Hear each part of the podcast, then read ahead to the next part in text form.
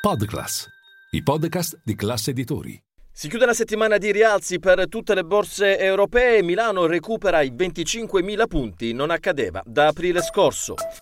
Linea mercati. In anteprima, con la redazione di Class CNBC, le notizie che muovono le borse internazionali.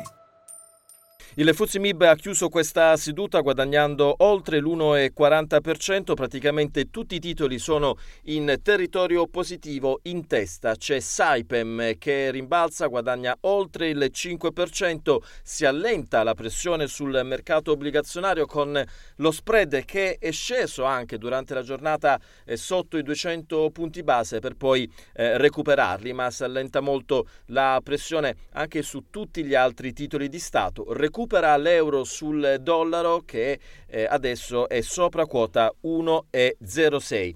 Eh, due i dati macroeconomici di giornata a cui guardava il mercato con molta attenzione, innanzitutto il dato sul lavoro. Negli Stati Uniti, un dato che va a testimoniare la robustezza eh, del eh, lavoro americano perché è oltre le attese più 223.000 nuovi posti di lavoro, settore non agricolo nel mese di dicembre, un tasso di disoccupazione in America al 3,5% significa praticamente piena occupazione e c'è un segnale anche per quanto riguarda eh, la retribuzione oraria che eh, continua a eh, salire. Chiaramente questo è uno dei dati a cui guarda con maggiore attenzione la Fed. E poi il dato sull'inflazione nell'Eurozona. Abbiamo visto in settimana scendere il livello dei prezzi in Germania, in Francia, in Italia, anche a livello di Eurozona